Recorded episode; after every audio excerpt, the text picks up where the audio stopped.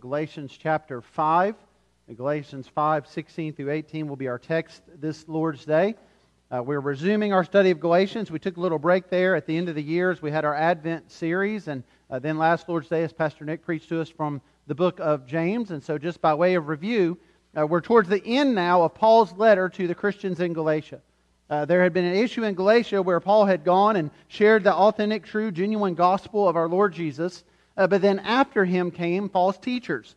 Uh, specifically, they were Judaizers. They were those who taught that in order to truly be a part of the people of God, you had to go back to the Old Testament. You had to adhere to all the Old Testament law, uh, specifically things like circumcision. And unless you did those things, you weren't truly a follower of God. And so now Paul is writing uh, to correct against that false teaching and to instruct the Galatians in what it means to really walk with Christ and walk by faith.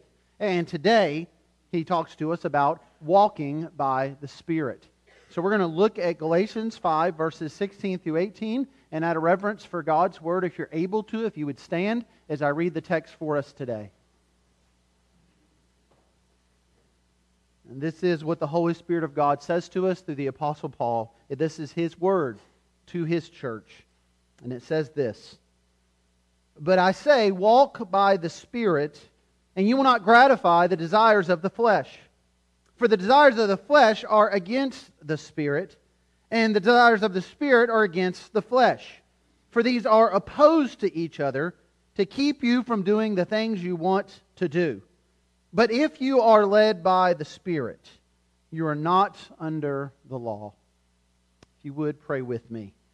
Father God, I pray that you might do a work that only you can do uh, that you, through the power of your Holy Spirit, would call us to conviction, to repentance. Lord, if there's any here who's yet to place their trust and faith in Christ, I pray this would be the day of their salvation. And Lord, for those who have trusted in Christ, perhaps today they are struggling to trust in you. I pray that you would empower them through your Holy Spirit. I pray for all of us, Lord, that we might better understand and apply your word as we study it today. And we ask this in Christ's name. Amen. You may be seated. Well, I've shared before that oftentimes uh, curious headlines catch my attention. I came across one uh, last year that did that very thing. The, the headline in a Tennessee newspaper said this uh, Jesus advised driver to let go of the wheel. The article went on to say that a 33 year old man from Maryville, Tennessee, uh, told authorities that Jesus advised him to, quote, let go of the wheel. Uh, which led him to crash on Interstate 81 in Sullivan County on Saturday, according to the Tennessee Highway Patrol. Witnesses told police that the man was driving very fast and then, for no apparent reason, left the right side of the road. Uh, he told a trooper that he closed his eyes and let go of the steering wheel when, quote, he said that Jesus was calling him and advised him to let go of the wheel, and that's what he did. At that point, the article goes on to point out his 2015 Toyota Tacoma truck flipped five times, uh, struck a rock on the right side of the road, and landed there in the interstate. Uh, thankfully, there were no serious injuries. Now, it may be that this man listened to one too many Carrie Underwood songs, or it may have been the tremendous amount of drugs and alcohol that they found to be in his system. Uh, but he made this choice. It is a sad and yet we kind of laugh at it story of, of just kind of letting go and saying that, that Jesus told him to let go of the wheel. And as absurd as that article might seem, it's not so different than advice we so often give and receive as Christians. It seems we become accustomed in times of trial, times of grief, times of sorrow, whatever it might be, to, to tell one another, to receive this advice, to, to just let go and let God. And so you may find yourself at a time when you are struggling with sin and seeking counsel, and someone says, Well, you, you just need to let go and let God.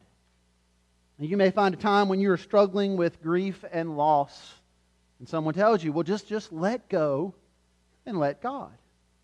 It may be that you are overwhelmed by financial stress, difficult relationships, sickness, sorrow, suffering, a number of things, but the advice we often get is let go and let God. Now, just let me say that it, this advice isn't necessarily bad. It really depends on what you mean when you say let go and let God.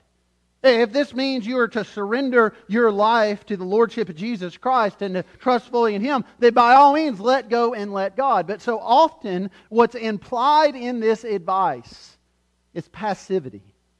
What's implied in this advice is that, that you need to stop working, stop trying, stop putting in effort, take your hands off the wheel.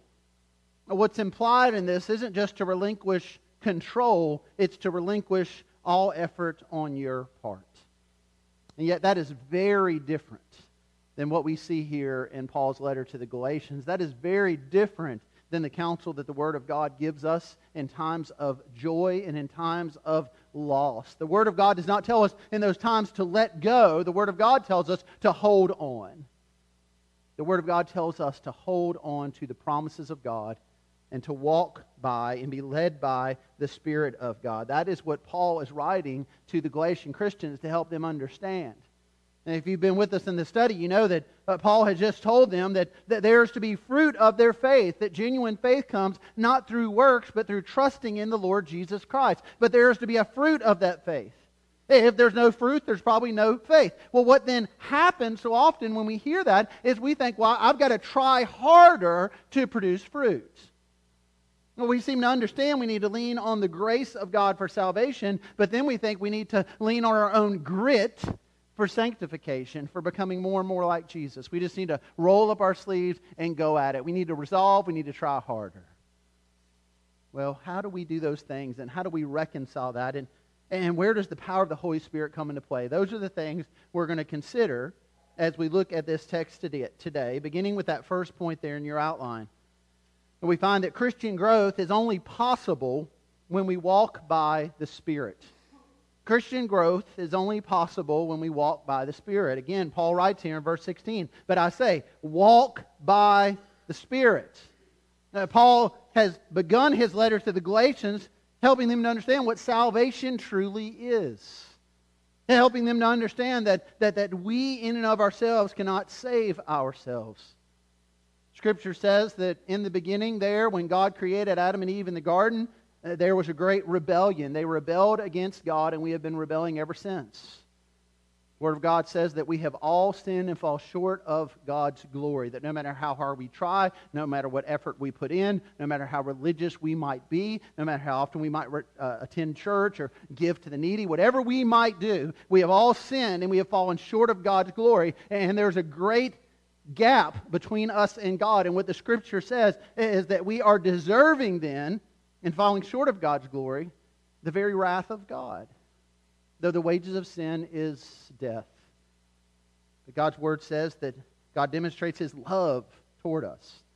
And that while we were yet sinners, Christ died for us. And if anyone will call on the name of the Lord, that they will be saved. If we will trust in Christ, we will be saved. And so Paul here said very clearly our salvation is not a result of our efforts or our works.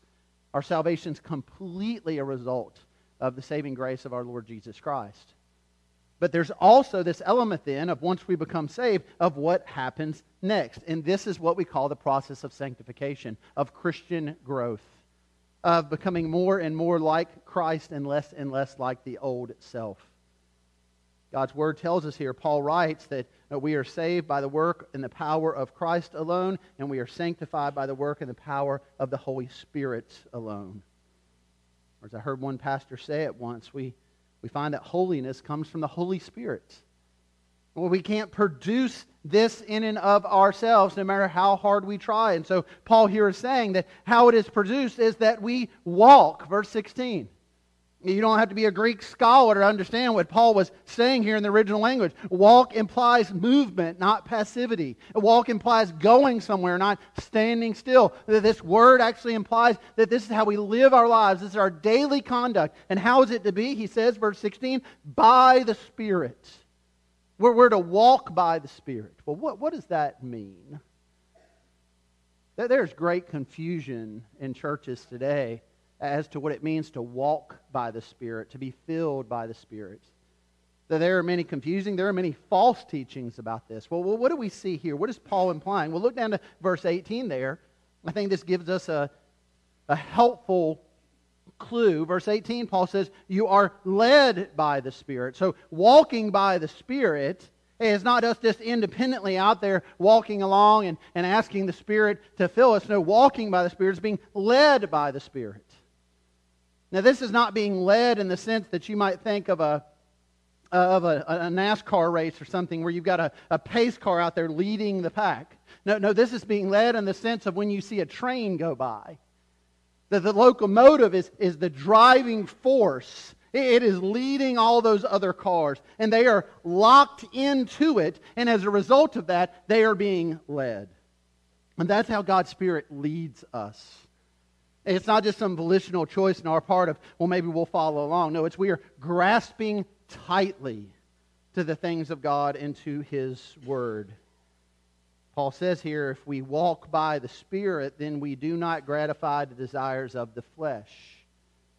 That that word flesh here implies not our you know, physical skin and bones, but more so our, our, our nature, specifically our sinful nature. So Paul says here there's this tension in the life of the Christian where when, when we become a believer, the Scripture says God gives us a new heart, new desires. Scripture says we're, we're born again. There's this spiritual birth. You know, there's that, that picture we have even in creation where uh, God creates Adam from the dust of the ground, then he breathes life into him. When we come to faith in Christ, the Spirit of God is breathing new life into us. But we see there's this tension here because at the moment that we become a Christian, we don't become sinless. You want to see an illustration of that? Look to your right and to your left. look at me I look at you. Well, we all struggle with sin, don't we? And for those who are followers of Christ, we still struggle with sin. God doesn't immediately, at the moment of conversion, then suddenly work in such a way where we no longer sin or where we no longer desire sin. We still wrestle with this. And so this can be a, a conflict and even a confusing thing because you think about, well, well, what's the difference here if a, if a believer wrestles with a sin nature and sinning and an unbeliever wrestles with a sin nature and sinning? Well, what's the difference? Well, what's, how do we reconcile this tension? Well, we reconcile it by looking to the Word of God and understanding what it is. For example, in Romans 13, 14, Paul writes, But put on the Lord Jesus Christ and make no provision for the flesh to gratify its desires. And so there's this, this volitional act on the part of the believer where day by day we're, we're trusting in Christ, we're putting on the Lord Jesus, and we're turning away from our sinful desires, not making a provision for the flesh, he says. Ephesians chapter 4 verse 22 put off your old self which belongs to your former manner of life and is corrupt through deceitful desires and be renewed in the spirit of your minds and put on the new self created after the likeness of God and the true righteousness and holiness. Romans chapter 6 verse 6 we know that our old self was crucified with him with Christ in order that this body of sin might be brought to nothing so that we no longer would be enslaved to sin. So we see at that moment of salvation, we, we receive a new heart, new desires, but we still wrestle with the flesh. We're not immediately made sinless. This is now the process then for the believer of that sanctification.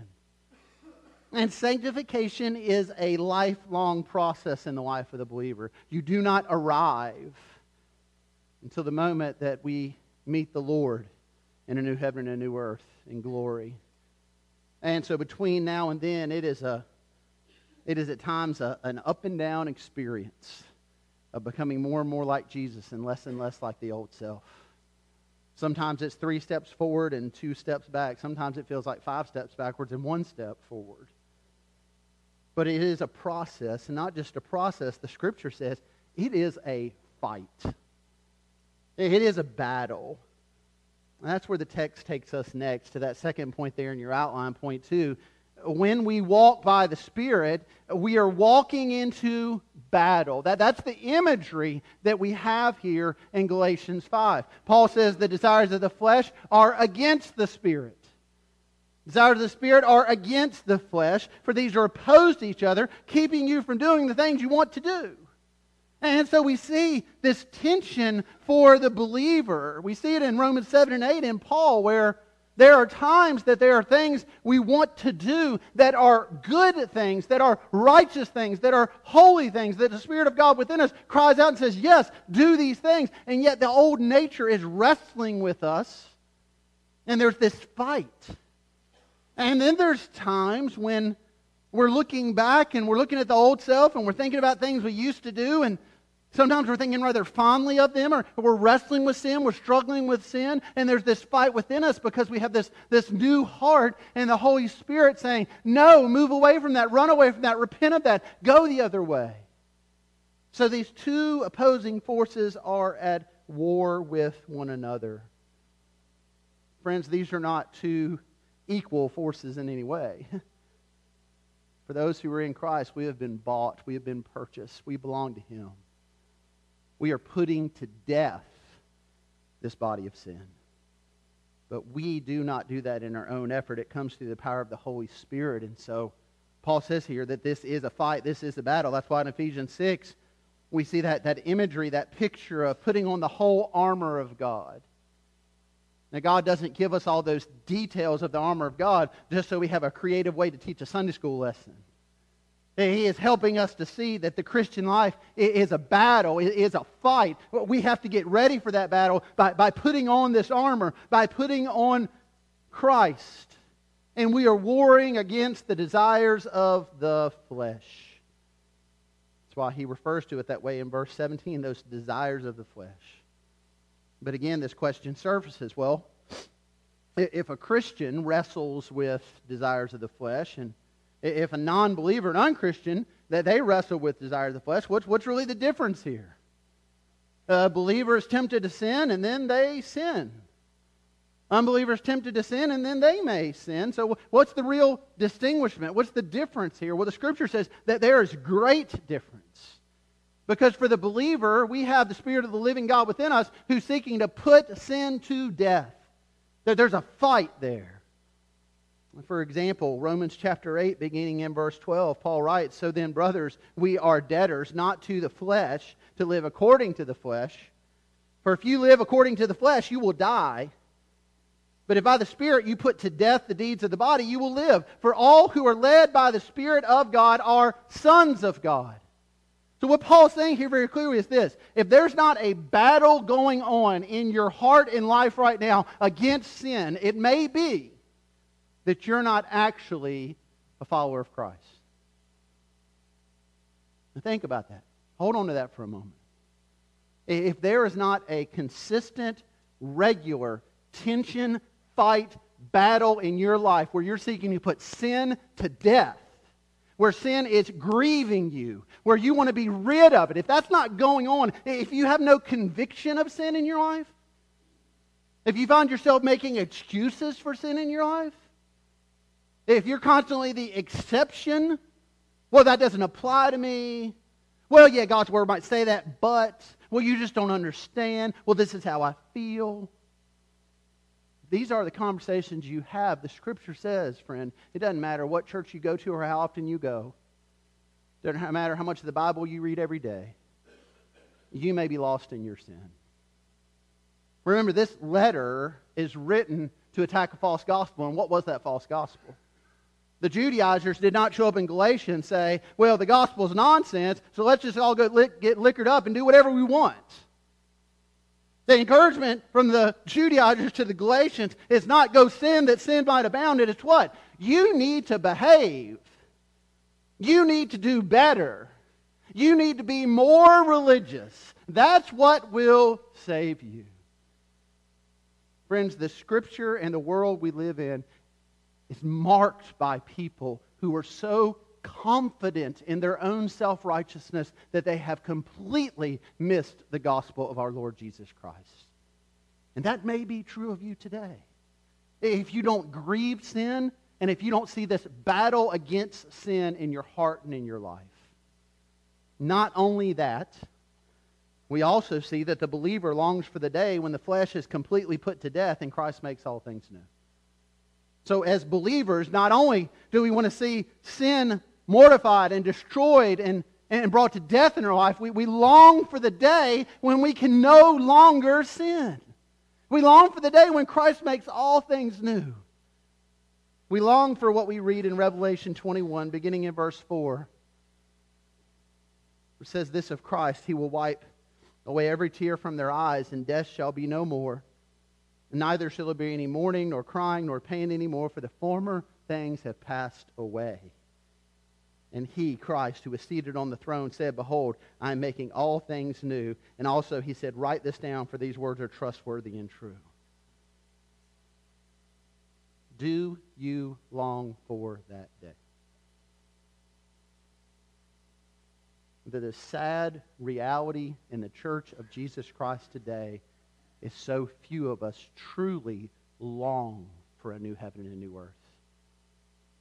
We have a unbiblical, incorrect, I believe somewhat heretical perspective of heaven where it's just this eternal choir practice where we float around on the clouds all day.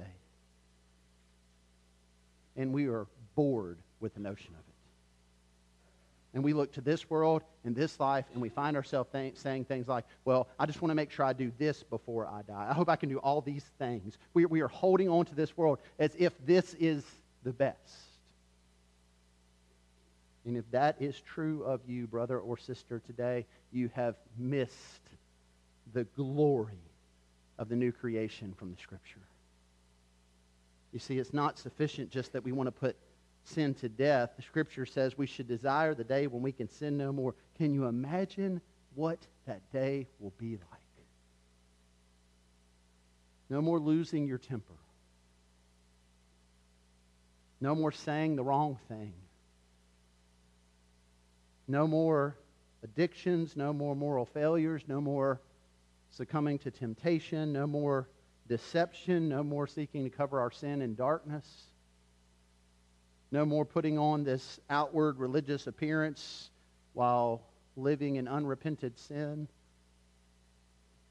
I mean, can you imagine what it would be not to be able to say that hurtful thing to that loved one that you wish you could take back? Can, can you imagine what it would be to not even have the ability to sin? That, that's what we see in a new heaven and a new earth. But we are not there yet. And the scripture says until that day, there is a battle and there is a fight and there is a conflict between the spirit and the flesh. And so, how is it that we engage in this battle? That's what we're going to spend the remainder of our time looking at and this third point there in your outline. See, we walk by the Spirit. We, we do these things by trusting in Christ and resting in His Word. By trusting in Christ and resting in His Word. Trust, we've talked about this before, is belief. It's not just saying, well, yeah, I believe. It's, it's belief. It's placing my trust, my hope, my faith in Christ. It's recognizing the depravity, the darkness of my own sin, and realizing my, my only hope is in Christ and in Christ alone. And our only hope is to, to trust in Him, and not just that, to, to rest in the promises of His Word. Notice again what Paul says here in verse 18. But if you are led by the Spirit, you're not under the law. Now remember again the context. Paul eh, has been writing in a, in a context where people were being told, the law will save you. Put, put your hope and your trust in the law. Paul says, no, the law won't save you. The law was never sufficient to save you. Friends, you cannot behave your way into heaven. You, you can't make yourself a Christian. A work has to take place on the inside. God does not work on us from the outside in, He works on us from the inside out. You, need a new heart. And that happens when the Spirit of God awakens us to the truth of the gospel and we, we long for these things. Paul's reminding us here that this, this happens through the work of the Spirit. Again, we, we, we are led by the Spirit, not the law. Now, we see there is purpose for the law in the Old Testament. It, it restrains evil. It teaches God's people how they are to live. But it was never intended to save them. It was intended to show them their need for a Savior. God did not give the law that we could look at it and say, well, let me just check all these things off and now I'm perfect. No. He gave us the law that we could see how desperately short we fall of His glory and righteousness, that we might trust in the one who is perfect, in Christ Jesus. That's why Paul writes about the law this way in Romans chapter 8, beginning in verse 3 For God has done what the law, weakened by the flesh, could not do. And by sending his own Son in the likeness of sinful flesh, and for sin, he condemned sin in the flesh in order that the righteous requirement of the law might be fulfilled in us, who walk not according to the flesh, but according to the Spirit. So Paul basically says here, oh, it is possible for us to fulfill the righteous requirement of the law. How do we do that? By trusting in Christ, who was the only perfect one. He says the law, in and of itself, is powerless to save us.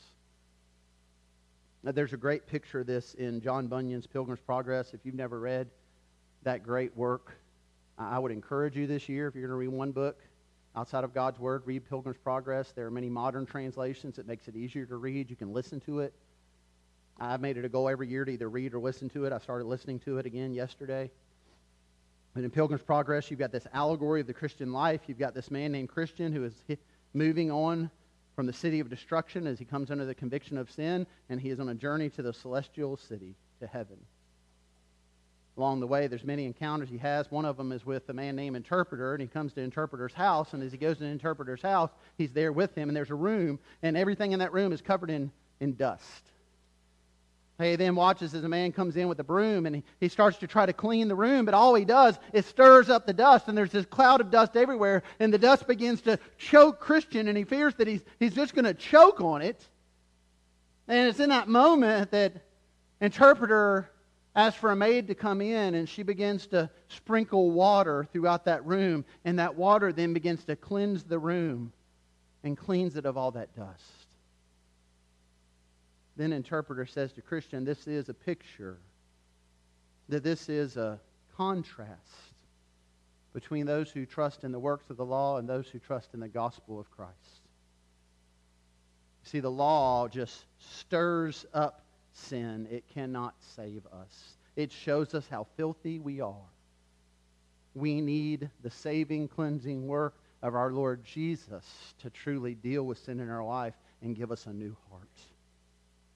The law cannot do what it was never intended to do. Only Christ can save us, and he does that through the power of the Holy Spirit. And so we are called then to walk by the Spirit. How do we do that? We do that by trusting in Christ, not the law. And we do that by understanding the promises of God and holding firm to them. So the reason that we don't just say, let go and let God, is because in the midst of suffering, loss, blessing, curse, whatever it might be, we don't let go. We hold on. We, we grasp firmly we, we grab the Word of God and we don't let go of it. Friends, you, you can't put your trust in that which you do not know. You, you can't put your hope in what you don't know. If we don't open up God's Word, we don't know what it says. Well, what are we putting our hope in? So often we find in those times we're talking about God's promises, and they're promises that aren't God's promises. They're promises that on our part are notions or desires. Well, didn't God promise me this? How do we know what God has promised? We know by looking to the Word of God. And the fight of faith is fought by holding on to this sword and believing in what it says. The Spirit led life is the Christ trusting life. The Spirit led life is the life rooted on the promises of God that we find in God's Word. And so you do not need to pray today Lord, would you just lead me by your Spirit? You need to pray today, God, would you empower me to follow your Spirit as your Spirit leads? God's word is already clear. God's instructions to us is here. The engine is running down the track. Will you hold on to it? Is the question. I put a quote there at the bottom of your outline from Pastor John MacArthur. He says it this way Believers do not need to pray for the Spirit's leading because He's already doing that. And they need to seek for willingness and obedience to follow His leading. And so you come back to those same questions we started with. Are you struggling with sin this morning? Then trust in Christ. and rest in His Word? Are you dealing with grief and loss this morning? Then trust in Christ and rest in the promises of His Word? Are you overwhelmed by financial stress or difficult relationship or sickness or sorrow or suffering? Then trust in Christ and rest in the promises of His Word because, friends, that is our only hope. I'll leave you with a picture of one who did that very thing. Her name was Louisa Stead. Louisa was born in England in 1850. She moved to the United States when she was about 21 years old. Uh, for some time, she lived just up the road here in Cincinnati, and it was during that time that uh, she was already a, a, follower of Christ. She went to a camp meeting in Urbana, Ohio, and there at that camp meeting, as she heard the call of missions being proclaimed, she surrendered her life to that call, and she told the Lord she would go anywhere, she would do anything. Her desire was to be a missionary in Africa along the way. And preparing for that mission, she uh, met and married her husband. Uh, God blessed them with a young daughter. And so, as they were making their missionary preparations, uh, they found themselves uh, in New York State. And they decided one day to have a, a picnic lunch there by the seaside. Uh, they went out there by the ocean. They set up their blanket on the sand. They got their food out. And as they began to eat, they began to hear the cries of a young man. When they stood, looked out over the horizon and the ocean there, they could see there was a young man who had been swept out by the tide and he was drowning. And so, without hesitation, Louisa's husband handed their four year old daughter to her and he ran as fast as he could into that water and he swam after that young man. As he dove underneath the water to rescue that man, the man was already so disoriented, he began to grab and pull against his rescuer and they both drowned and died. All while Louisa and her daughter looked on helplessly. Here was one who had committed her life to a missionary call, who had said to the Lord, I'll do anything, I'll go anywhere, and yet she met such devastating loss. Friend, what do you say to someone in that moment? What do you tell them? Well, let me tell you what she said because she wrote it down and we have it today. As she wrestled with these questions, Lord, why me and why this? And, and not understanding, she found herself in the riches of God's word and clinging to his promises. And so this is what this young widow wrote. Tis so sweet to trust in Jesus. Just to take him at his word just to rest upon his promise and just to know, thus saith the Lord. Oh, how sweet to trust in Jesus and just to trust his cleansing blood. Just in simple faith to plunge me beneath the healing, cleansing flood. Yes, it is sweet to trust in Jesus just from sin and self to cease, just from Jesus simply taking life and rest and joy and peace. I'm so glad I learned to trust thee. Precious Jesus, Savior, friend. And I know that thou art with me and will be with me to the end. Jesus, Jesus how I trust him, how I've proved him o'er and o'er. Jesus, Jesus, precious Jesus. Oh, for grace to trust him more. And so that is what saving faith does.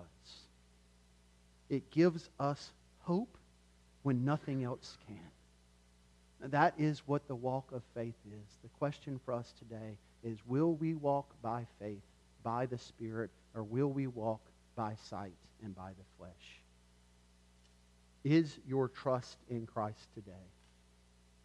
I pray that 2019 will be marked as a year for Bloomfield Baptist Church when we experience God's grace all the more. Whether it is a year of great blessing or a year of great loss, that we too would sing these words and we would worship Christ as we do. And so I want to invite you to stand as we sing, Tis So Sweet to Trust in Jesus, and as I pray for us. Father God, we do come to you in the name of Christ. And Lord, we come to you realizing our inability to know tomorrow. We, we can forecast, we can plan, but no one in this room knows fully what this year holds, any more than we knew what would come of the last year. And this may be a year of great joy and blessing.